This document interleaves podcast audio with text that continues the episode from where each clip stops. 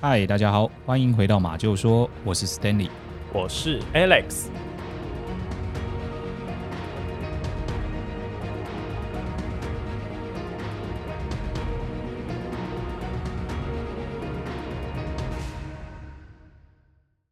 今天要跟大家分享的案件呢，又是一个发生在日本东京的案件。哇，又是发生在日本东京的案件了。我们最近好像也太常介绍到这边案件了哈。啊，因为没办法出国嘛，哈，所以换一种方式出国，好不好？嗯，来介绍一些日本的案件嘛，哦，好。那这个案件呢，它发生在一九四八年，好，算是一个七十多年前的一个案件。嗯，它的犯案场所比较特别一点点，它是在一间银行里面。嗯，当时呢，这间银行哦叫做帝国银行。对。那后来呢，就改名字叫三井银行，现在呢又改名成为三井住友银行。哎，你不要小看这个银行哦。这个银行呢，现在是日本三大的金融集团之一哦。哦，也就是说，这个三井住友银行啊，它在日本银行界的地位，可能就相当于台湾的，比如说国泰银行或是中国信托银行这种等级的银行，对不对？因为虽然同样都是银行，不过大间的银行跟小间的银行呢，在戒备程度上啊，还有这一种呃财力的雄厚程度上，差异也一定差非常的多。就好像台湾有一些比较小的银行啊，例如什么阳信银行、上海商业银行等等的。好，所以说今天的案件里面呢，歹徒可能要犯案的地方是那种规模很大的银行就对了。没错，好，所以今天这个案件呢，严格来说是一种智慧型的犯案。嗯，而且虽然在犯案之后呢，有人因此哦被判了一个死刑，但很多人相信呢，真正的犯人哦其实没有落网。哦，也就是说很多人啊认为警方抓错了人。嗯，那接下来呢，我们就带大家来了解一下这个帝国银行事件吧。好的，那就麻烦 Stanley 啦。一九四八年一月二十六号下午的三点，在东京都丰岛区的帝国银行啊，那在这边呢，顺便让大家了解一下哦，这个丰岛区啊，其实就是池袋元素的那一带的一个地方哦，是这个元素就是明治神宫的那个地方，对不对？哎，对，没错，一个还蛮著名的观光景点嘛哦，嗯，那因为我建议哈，如果大家去逛完了这个明治神宫之后嘞，嗯，你可以去那个竹下通那边吃，我觉得还蛮好吃的可丽饼。啊，竹下通在哪里啊？哦，那竹下通其实就是在元素车站的对面而已哦。哦，你逛完明治神宫之后呢，一定会走路回到元素车站的这个路上嘛，你可以再绕过去就好。对，那边的那种可丽饼哦，大概有五六十种口味哦。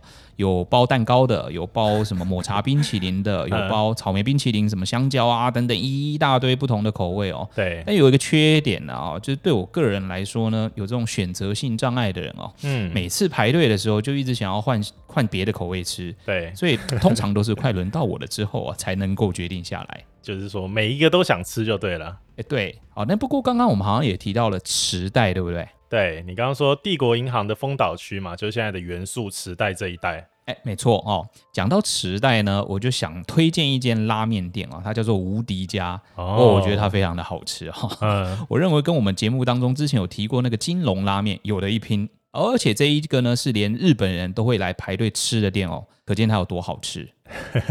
你说的是不是门口啊有一个大炒锅的那个无敌家？啊，不过怎么讲一讲又变旅行的这种旅游节目了哦。我看我们的 Apple Podcast 的网友留言都说，我们每次提到旅游的部分啊，他也超级有共鸣。然后我们越讲啊，他越听就越想出国，很困扰啊。真的是希望疫情赶快过去啊，大家可以再出国去放松身心，呃，进而呢可以增广见闻。对，所谓读万卷书不如行万里路嘛，对不对哈？没错。好了，我们还是。了解了大概的位置之后啊，回到我们今天讲的这个案件。好，在这个帝国银行啊快要打烊的时候呢，进来了一个年约四十五岁哦，穿着西装，带着一个红色臂章的一个男子。嗯，他边向这个行员发名片哦，边问说：“哎，请问你们的行长在不在？”那这个名片上面写的哦，是一个叫做后生省后生部的医学博士。呃，这个后生省是日本的一个地区吗？哦，不是不是不是，它是日本一个行政机关的名称。嗯，那主要呢掌管一些民生福利的相关事务啊，有一点点像我们这边的卫生福利部，哎、哦，简称卫福部。对对，对，这个名字大家最近一定非常的耳熟嘛。哦，没错。那其实这个后生省的这个名字，我们可以把它拆成两块，就是后生跟省来看。哦、嗯，那其实后生这两个字哦，它是发源于中国的尚书里面的一句话，叫做正德后生，呃，端正品德。那后生呢，其实就是让人民过着富足充裕的生活的意思了哦。嗯哼。那省呢，其实就是他们称呼机关的名称哦，比如说什么管理财务的呢，就是财务省；对，管理法务的呢，就是法务省啊，等等的。嗯。不过这个后生省哦，现在的名字呢，已经改成叫做后生劳动省了。哦，原来如此。不过这样感觉变得好像有点复杂，对不对？因为像我们台湾叫财务部啊、法务部啊、卫生部啊，这样好像比较容易理解哦。不过这个相当于台湾卫福部的长官啊，来这间银行，而且要找的是银行里面最大的那个行长，那他是有何贵干？是不是？那行长呢？那天其实因为腹痛哦，请假，那出来迎接他的呢，其实是副行长。他跟副行长说，因为附近呢有四个人感染了痢疾，对，而且其实有一个人哦来过你们这间分行，嗯，他接到了政府的指示哦，要来这边发送一些预防药。哦，这个痢疾在现代医学发达的情况下，好像比较少见了，对不对？不过史丹利，你要不要稍微跟大家说明一下这个痢疾这个疾病啊，在以前那个年代是大概一个怎么样的一个存在啊？那可以啊，其实这个痢疾哦，就是一种肠道被细菌感染的一种疾病。嗯，那通常呢是食用了被污染的水啊，或者是食物啊。对，那也有可能是你可能手部这样乱摸，嗯，然后你可能又不注意吃手手 所造成的。嗯，那它其实主要的症状呢，就是会有发烧啦、腹痛啦，甚至腹泻、血便啊等等的。对，那如果严重一点呢，会有一种中毒性的休克。肠道穿孔啊，等等的这种比较致命的症状，对，所以其实是一个可大可小的这个疾病啊、哦。嗯嗯。那在古代哦，甚至有一些皇帝就是死在这个疾病哦，比如说这个呃唐朝的唐太宗，还有元朝的元顺帝，他都是死于痢疾。哦，了解。所以这个痢疾啊，在以前古代啊，就是比较一个严重的传染病就对了。嗯、呃，我这么说好了哦，肠病毒你有听过吧？有啊，就是特别容易发生在小朋友身上的那一个嘛，对不对？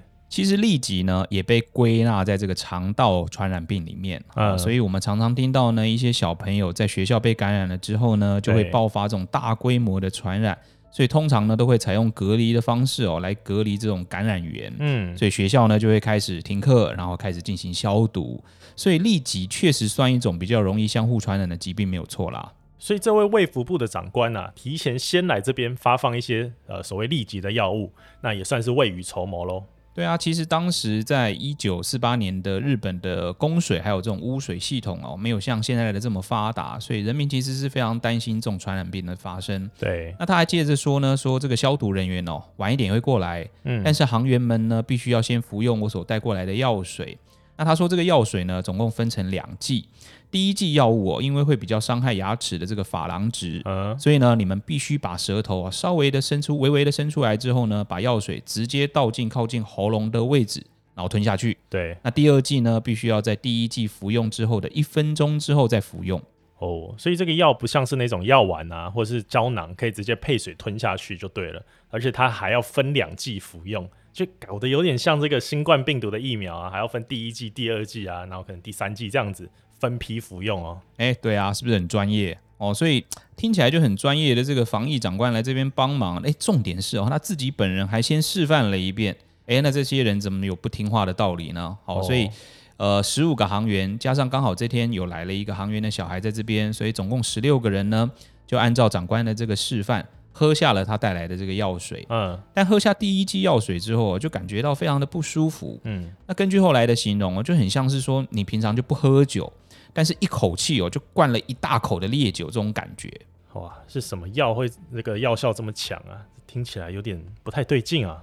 但是航员们呢，还是忍耐了大概一分钟，把他所说的这个第二剂的药水呢，也喝了下去之后啊，嗯，有一些行员呢，就跟这个长官说，他想要去茶水间用清水啊漱漱口。对，那长官当然也同意。嗯，那其实瞬间哦，所有的行员呢都奔向这个茶水间。嗯，但就没有想到呢，在这个过程当中呢，就一个一个的哦昏倒了在了地上。啊，但是有一个行员哦，在这个意识模糊的状态之下呢，就爬着爬着哦，慢慢爬出了银行。嗯，那向路上的两名女学生求助。对，接着呢，就不久就。就昏倒了过去。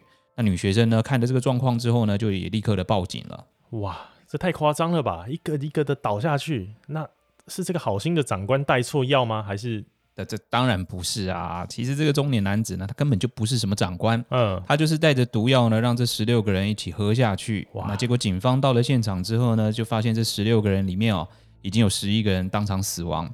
那另外呢，一个在送医的过程当中也不治身亡，哦，所以就这样呢，造成了十二个人的死亡，只有四个人呢幸运的生还了下来。嗯，那后来呢，根据检验发现哦，他们喝下的第一剂药物里面哦，就含有氰化物。所以这个自称后生省长官的这一个人啊，竟然是把氰化物直接滴到这些航员的嘴巴里面，然后一个一个的毒杀了他们。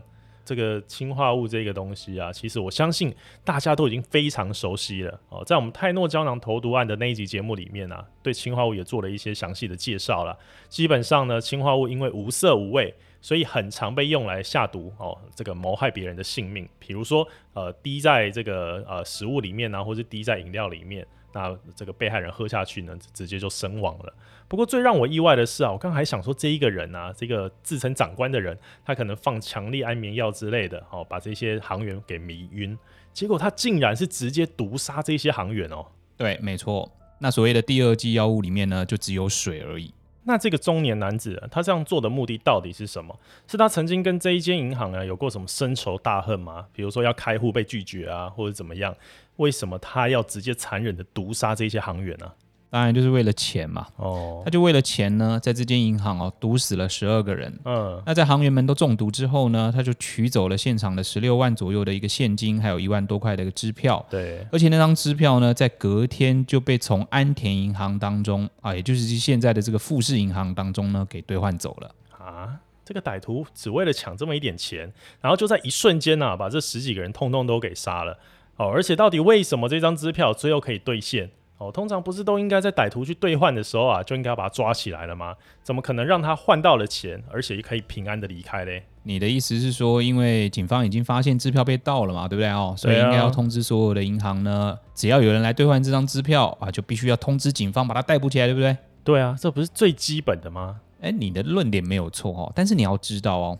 虽然当时整间银行的行员都被下毒，嗯，但警方第一时间到达现场的时候呢，其实根本不知道发生什么事嘛。哦，他一开始都还以为搞不好只是食物中毒，嗯，但没想到后来他们才发现是氰化物，哦，造成他们被毒死。对，那其实就连你刚刚说的现金跟支票被盗哦，都是事发两天之后才整个统计出来的哦。哦，也就是说，这个犯人啊，他是利用警方还在侦查这些案件的这段时间差，就赶快跑去其他的银行兑现这个警方还没有发现遗失的这个支票就对了。不过，支票如果兑现的话，应该也是会留下一些记录啊，或者痕迹等等的吧？诶，这点倒没有错哦。不过当然啦，当时的监视器不像现在的这么密集，所以一定没有留下这种监视器的画面。对，这个兑换支票的时候呢，其实在背后啊要写下你的地址跟名字。呃，当时他来兑换的时候呢是没有写，当然行员有提醒他说：“哎，你要记得在后面写下你的名字跟地址。”嗯，那他也写上去了。那后来呢的查证发现哦，这个名字跟地址呢其实都是假的，假的啊。所以那个真是一个犯罪者天堂的年代哦。现在这个时代，你很难想象去兑换支票的时候，你竟然可以填假资料哎。那其实很多的法律的设计呢，或者说一些行政步骤的一些设计呢，跟设计软体很类似。嗯，哦，就是你在设计的时候呢，可能想到了很多的状况，嗯，但总还是会有一些漏洞哦。哦，所以你常常会有那个 Windows Update 嘛，哦，呃，Update 完了总要你重开机嘛，对，不对？对。那这个法律也当然也是一样啦，在这个漏洞被发现之后呢，才能慢慢的修复。嗯，不过呢，当时这个人在兑换的时候哦。还是有被这个安田银行的行长看到，对哦，他跟警方的描述是说，这个取款人呢，大概是身高一百六十公分左右的一个男子，嗯，诶，那不过也只有这样，哦，所以这个资讯呢还是少之又少。哦，不过话说回来，Stanley，你刚刚不是有说这个犯人呢，他总共拿走了差不多十六万日元的现金，再加上一万日元的支票嘛？那这样算一算的话，可能就是十七八万左右的日元嘛，对不对？那这个金额如果依照现在来看的话，以抢银行的 CP 值来说，好像太低了哦。你折合台币呢，也才大概五万多块而已。也就是说，如果你见到路上啊，随便遇到一个人，然后你跟他讲说：“哎、我们去抢银行好不好？里面有五万多块的台币哦。”这个。这个人应该把你当白痴哦，先嘲笑你一番，再痛打你一顿。这确实蛮好笑的哦，抢银行只抢到了五万块。对啊，不过你要知道，我们今天讲的这个案件呢，是发生在一九四八年嘛。嗯，我们刚刚提到就是距今大概七十多年前。对，那我查了一些资料呢，那个时候一般公司的行政人员，嗯，每个月的月薪呢大概是两千块日币。嗯，那这个十八万呢，就算你每个月不吃不喝，把你的薪水哦都存起来。你大概也要存七年半才可以累积到这个十八万的财富呀。哦，所以我来帮大家算一下好了。目前是二零二一年嘛，那一般日本公司的行政人员每个月应该至少也会有个七万块台币吧？好吧，那我们就用一个月七万块来算好了。也就是说，每个月七万乘以七年半，呃，七年半就九十个月嘛，所以九七六十三，也就是相当于呃等于现在的六百三十万台币左右的这个金额啦。哦，那我想大家对于这样的金额大小可能会比较有概念，所以接下来警方这边呢、要怎么去侦办这个案件呢、那其实不要说在当时啊，哦，就算是在现在哦，用这种毒杀行员的手段来盗走现金的这种案件哦，都是非常的罕见哦。对。但其实，在这个案件之前，就已经有两件类似的案件在不同银行发生过了哟。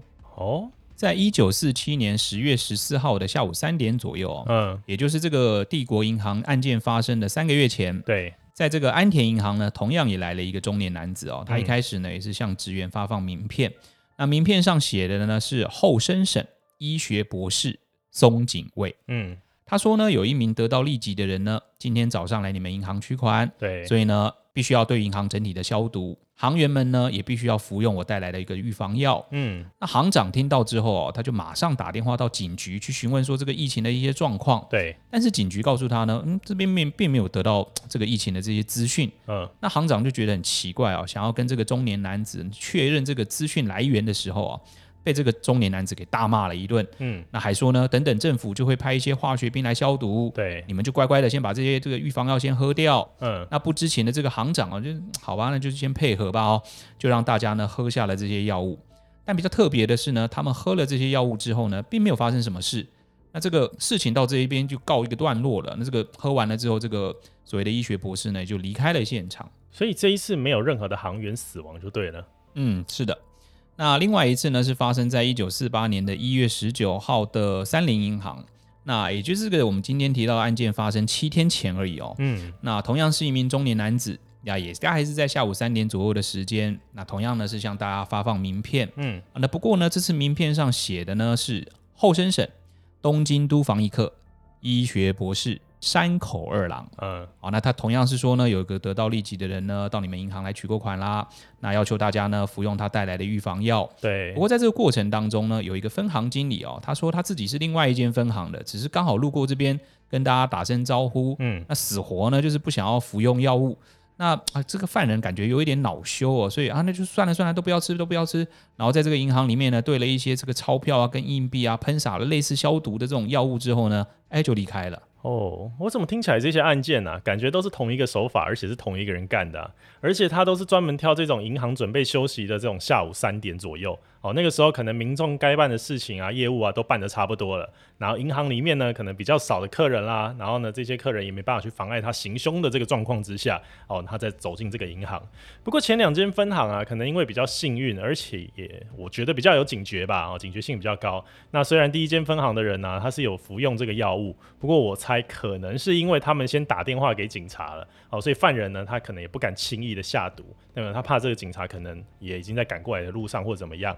哦，所以导致所有人喝下去的，也许都是这个白开水。哦，所以最终全员 safe 嘛。那接下来第二间银行呢，是刚好有这个分行的经理来访，结果他竟然呢，好说歹说就是不肯一起服用这个药物。哦，所以这个犯人当下就判断了，只要他不服药，那他就有可能呢会变成最有力的那个目击证人。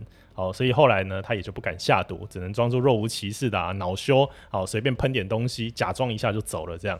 不过接着几天后啊，就到我们刚刚的这个案件中的这间丰岛区的帝国银行啊，那这间银行里面的人就没这么幸运了哦，因为所有人都乖乖的吃药。对啊，这两个事件虽然很奇怪哦，不过在当时因为没有造成人员跟财物的损失，所以警方这边呢只是把案件给记录了下来，嗯，甚至没有往外公布。那也就不可能是模仿犯案嘛。对。那不过也因为没有损失，所以案件呢也没有往后面进行调查。嗯。一直到这个帝国银行的事件发生之后啊，警方才把这三个案件呢联系在一起，做一些比较详细的调查。对。那首先呢，警方在他留下来的名片上面哦，发现了一个重要的线索。是有发现指纹之类的资料吗？啊，这倒不是哦。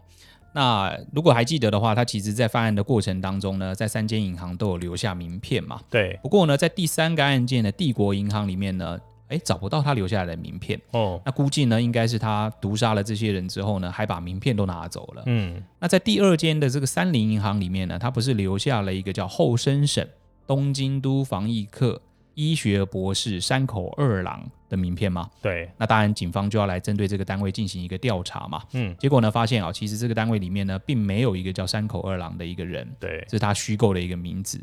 哎，不过哦，在第一间安田银行，犯人是不是留下了一张名片，上面写的叫做后生省医学博士松井卫？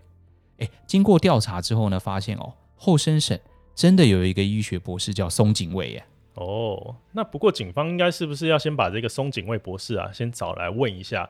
哦，不过我想啦，应该是没有人笨到会拿自己真实的名片去犯案，就是了。呃，如果真的是这样的话，他就完全称不上是什么智慧型犯罪者了，对不对？那当然，无论如何，警方还是想要先找到松井卫来厘清一下案情了哦，对，这是很正常的。没错。那在找到松井卫之后呢，经过警方的调查哦，发现他在案发的时候有确切的不在场证明，嗯，但是也发现呢，这个歹徒给的名片跟松井卫本人的名片啊是一模一样的哦，哦，所以基本上应该能够断定是犯人不是松井卫的朋友，就是曾经拿过他名片的人，因为你伪造总要有一个范本可以参考，那你一定要先拿到这张名片嘛，对。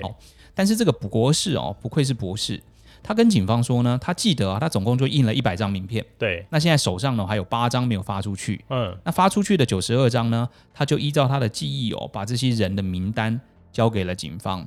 那警方就根据他给的名单呢，进行了一些调查哦，就成功的从这个调查的名单当中呢，收回来了六十二张名片，就拿回来了六十二个。啊，他发出去的名片，嗯，那另外有二十二张的名片呢，虽然啊，就是拿到名片的人把这个名片丢掉了，嗯，但也能够确定哦，这这二十二个人呢，应该是跟这个案件无关的。哇塞，这个医学博士他记忆力也太强了吧？他竟然可以记得曾经把他的名片分给哪一些人过哦。不过这个最后啊，只回收了六十二张，然后另外呢，又确认有二十二张呢与这个案件本身无关。那这样子算一下，不就还有八张下落不明吗？哎呦，数学不错哦，没错了哦。接下来呢，警方对这八张名片的去处哦，展开了一些比较详细的调查。嗯，最后他们把矛头呢指向一个哦，曾经跟松井卫交换过名片，但是又没有办法交代名片去向的人。嗯，他叫做平泽真通。他是一个知名的画家哦，他的画还得到了不少的这个奖项哦。嗯，那之所以怀疑他是犯人呢，大概有以下的这几点的原因。嗯，第一点、第二点呢，就是他没有办法交代名片的去处，然后在犯案的当时呢，也没有不在场证明，这我们刚好提到。对。那第三点呢，是在案发之后啊，他突然多了一笔存款，嗯，而且这笔存款的金额呢，跟银行失窃的金额竟然差不多。哦，那第四点呢，是在三菱银行不是留下了一个犯人留下了一个名片，上面写山口二郎吗？对。但是经过调查之后，发现平泽他有一个朋友叫做山口三郎哦，啊，是不是莫名的巧合？对。那第五点呢，是他过去其实也做过一些诈骗银行的案件。嗯。哦，然后第六点呢，是有人证哦表示，那天去安田银行兑换支票的那个犯人呢，虽然他有戴着帽子，嗯，但是从声音、从鼻子这些方面来看呢，哎，有一点点像这个平泽。那第七点呢是，哎，支票上面不是留下了姓名跟这个地址吗？对，那就有笔迹嘛，嗯，那就跟这个平泽的笔迹呢做一些比对。那八个笔迹鉴定师当中呢，有七个哦说这有一点点像平泽的笔迹哦。那第八点呢是他原来居住在东京，那在案发之后呢就辗转哦跑到了北海道，嗯、那在此呢就也再也没有回到东京了。这种种的迹象好像也太巧合了一点啊。那警方是不是也应该把这个平泽真通找来泡茶聊一下天呢、啊？啊，没错。那基于上面的这些理由呢，警方在一九四八年的八月二十一号，也就是大概在案发之后的半年左右，嗯，在北海道呢逮捕了这个平泽。不过，对于警方的这些调查呢，在侦讯的时候，他有自己的说法了啊，比如说，哎、嗯，我没有办法交代我名片的去处，是因为我名片不见了，我的钱包被偷走了。对，而且在一九四七年的八月。其实就是这个案发的前一年哦，嗯，确实有他这个报案记录，嗯，那没有不在场证明呢？其实是我有告诉你们，我当时跟家人在一起，哦，但因为这个日本的法律的规范是，如果你只有亲人能够作证的这个不在场证明就不算是真的。对，那我去北海道也是因为要替我的作画找一些灵感啊，哎，不过哦，对他最不利的两件事哦，是他一直没有交代在案发之后多出来的那一笔存款。是怎么来的？嗯，好，那另外呢，他确实有做过一些诈骗银行的这些案件，这也是他没有办法否认的。对，不过他还是极力的否认自己犯下了这个案件啦。那警方呢也请来银行有一些目击者嘛，目击到这个犯人的人。那在总共请来的十一个人当中呢，有六个人说看起来有点像。但也有五个人说，哎，他就不是犯人哦。所以这样听起来，这一个平泽真通啊，他的确也有可能真的是无辜的，对不对？不过我认为啊，这里面也太多巧合了吧。首先呢，哪有那么刚好在帝国银行的案件之后啊，你就刚好要跑去北海道找这个创作的灵感，然后也这么刚好呢，这个案件发生的那一天，他没有不在场的证明，而且我觉得最重要的是，他没有办法清楚的交代那一笔钱的来源。哦，这真的蛮奇怪的啦。因为假如你今天真的没有犯下这一起抢劫银行的杀人案件的话，那那笔多出来的钱啊，就算你是路上捡的，你是偷来的，或者从其他地方去把它抢来的，好了，你都应该要说清楚、讲明白哦。毕竟这是在调查一起十二人的谋杀抢劫案。我认为啦，真的有从其他地方把钱不法的弄来好了，这个罪名啊，也不会比呃杀掉十二个人又抢银行来的更严重了，对不对？对啊。但没有想到啊，他在九月二十三号的那一天，也就是在他被捕之后的一个月哦，他自己招供了啊？怎么那么突然？对啊，那在十月十二号啊，他被以抢劫、杀人还有杀人未遂等罪名呢被起诉。嗯，但在十二月十号的这个庭审的过程当中，他那马上就翻供哦。他说：“诶，我之前之所以会承认犯行哦，是因为在审讯的过程，我遭到了警方的刑求逼供。”嗯。但是这个案件呢，在一九五零年的七月二十四号的一审哦，竟然是宣判他死刑的。嗯，那一九五一年的二审呢，他上诉了，也被驳回，还是维持了这个死刑的宣判。嗯，三审呢，在一九五五年的东京最高法院上面哦，依然驳回他的上诉，所以呢，平泽最后其实是被宣判死刑定谳的。所以他最终是被判了死刑。不过犯人真的是他吗？因为他这个翻供好像有点来得太突然了哦。啊，当然了，警方在办案的时候呢，可能真的又使用了一些手段哦，让他承认这个案件是他做的。嗯，但是就像刚刚我们说的啊，如果真的不是你干的，那你为什么不说你手上那笔钱是怎么来的？对，所以可能因此就很难摆脱他的这种嫌疑啦，才会被判死刑。嗯，但是平泽在狱中当中呢，还是不断的否认自己的犯行。嗯，甚至呢三度哦就用自杀来明志，以死明志。